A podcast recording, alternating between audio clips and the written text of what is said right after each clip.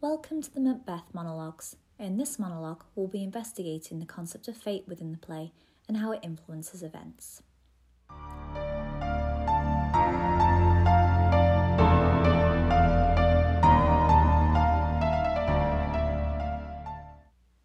Have you ever had that feeling that something was just meant to be? That the world was working with you so that you could achieve what you wanted? Or, conversely, have you ever felt that the odds were against you and that you were meant to fail? These thoughts and feelings all relate to the notion of fate. Fate is seen to be the idea that our life has already been mapped out for us by a higher power, that we experience events that are continually out of our control and that we can't alter as they have been predetermined. Belief in fate can lead to thoughts such as, I was meant to bump into that person on the way to the shops, or it was written in the stars that those exam questions came up and I passed with flying colours. Well, actually, probably not. An exam board came to a collective decision and you revised really effectively. But anyway, let's not get into whether fate is a watertight concept right now. We're here to talk about how Macbeth grapples with the idea of fate and how it leads to his coronation and also his downfall. The key question we need to ask ourselves is this Is what happened to Macbeth predetermined, or does he exercise free will and make his own choices? From the very moment that the Weird Sisters meet Macbeth and the third witch utters the fateful greeting, All hail Macbeth that shall be king hereafter, both Macbeth and the audience are forced to confront the idea of fate. Will our protagonist become king no matter what? Or is a little help and action required to move things along? That is a consideration that he himself is transfixed by almost immediately. He asserts that to be king stands not within the prospect of belief, demonstrating that he does not believe that he can realistically become king, as monarchs are traditionally succeeded by their offspring. So, unless Duncan names him as his successor, then this ascension to the throne is pretty much impossible. Unless, of course, Duncan is removed from the situation altogether. And this is what Macbeth quite quickly starts to consider, although he attempts to dismiss it, knowing the seriousness of the crime he is contemplating. Indeed, he starts to think, Que sera, sera, whatever will be, will be. I mean this metaphorically, of course. He doesn't actually start singing the song. Instead, he states that, If chance will have me king, why, chance may crown me without my stir, showing that he thinks it may be possible for him to be king after all, without him taking any action. After all, chance or fate may determine it. However, this go with the flow attitude deserts him somewhat when Duncan names his son, Malcolm, as next in line to the throne. It throws a bit of a spanner in the works for our supposed hero. This gnawing doubt that what he wants to happen will now not transpire, coupled with his wife's overt longing for power, leads to the decision to take action and make the prophecy happen on his own terms.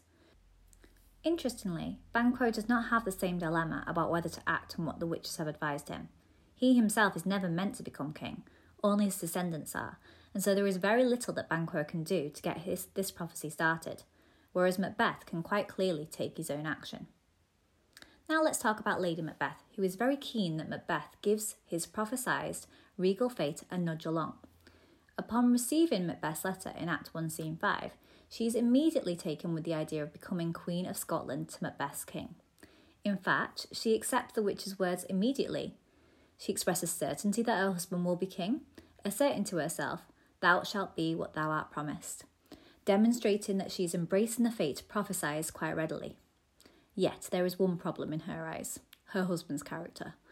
She muses that her husband's personality is too full of the milk of human kindness to catch the nearest way. She accepts that he will be king, but that simply isn't enough. She wants it now, and the nearest way is murder, thus showing that she wants to manipulate his fate and bend circumstances to her own will. When a messenger arrives stating that Duncan will descend on their castle, she feels as if events are aligning themselves so that her malevolent schemes will succeed. In short, she feels like fate is on her side.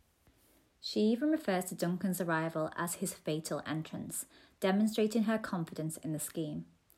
Now to simply persuade her husband. So, this isn't quite as easy as she imagined. Macbeth, unlike her seemingly, has a conscience, at least for now, and realises the reality of regicide, put quite simply, the murder of a royal ruler. Despite Lady Macbeth's words of encouragement, he fears the consequences of killing Duncan, even with the incentive of a crown for his own head, showing that he is still willing to let fate take its time.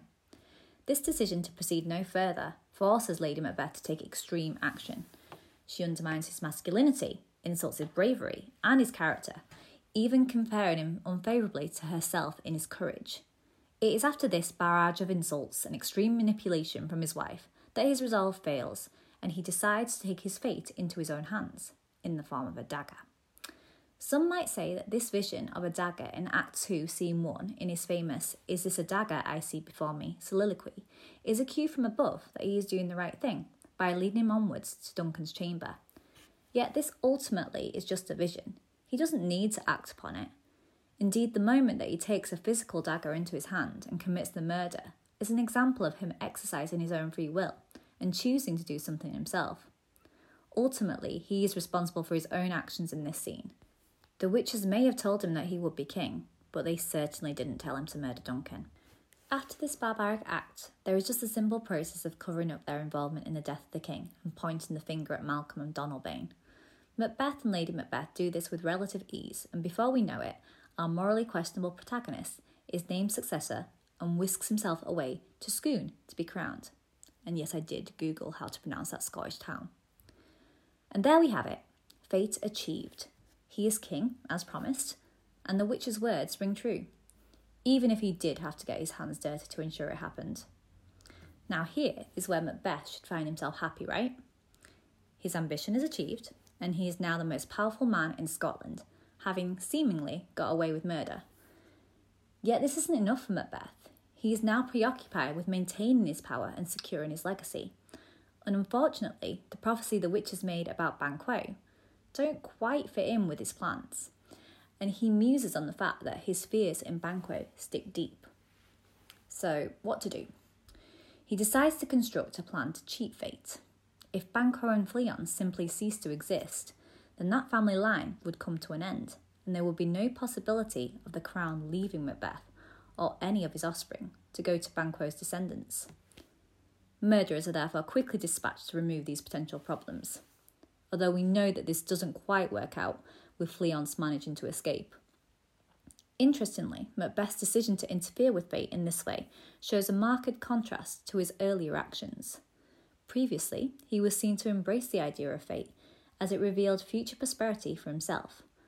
However, now when the prophecies aren't quite to his liking and feature someone else being championed as having power in the future, he tries to control fate and stop certain things from happening he is threatened by the fateful words of the witches now, and arrogantly assumes that he is strong enough and intelligent enough to bend events to his will. Are the escape of Fleance and the appearance of Banquo's ghost at the feast two signs that he will not be able to do this? Macbeth is certainly perturbed and looks to seek further information about his fate from the witches, announcing that he will, tomorrow, to the Weird Sisters. Whilst this is happening, Hecate has been reprimanding the witches for getting involved with Macbeth believing him to be unworthy, as of course he is. Hecate is disgusted with Macbeth's arrogance in trying to cheat fate and sets out cruelly to destroy him. Knowing that Macbeth will visit the Weird Sisters again, she sets up a plot to trick him. She will aid the witches in conjuring ambiguous illusions that will lure Macbeth into a false sense of security about his position.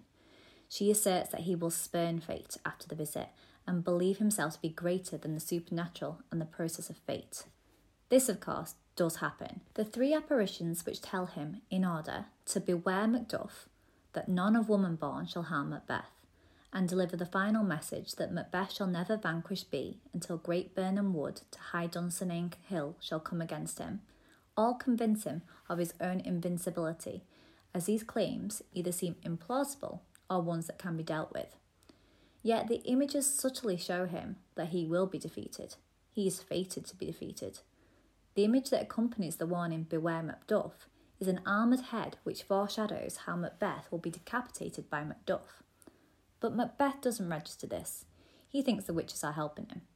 He simply resolves to kill Macduff, attempting to control fate again by removing the problem, and when he finds out that Macduff has fled to England, takes steps to murder his family first.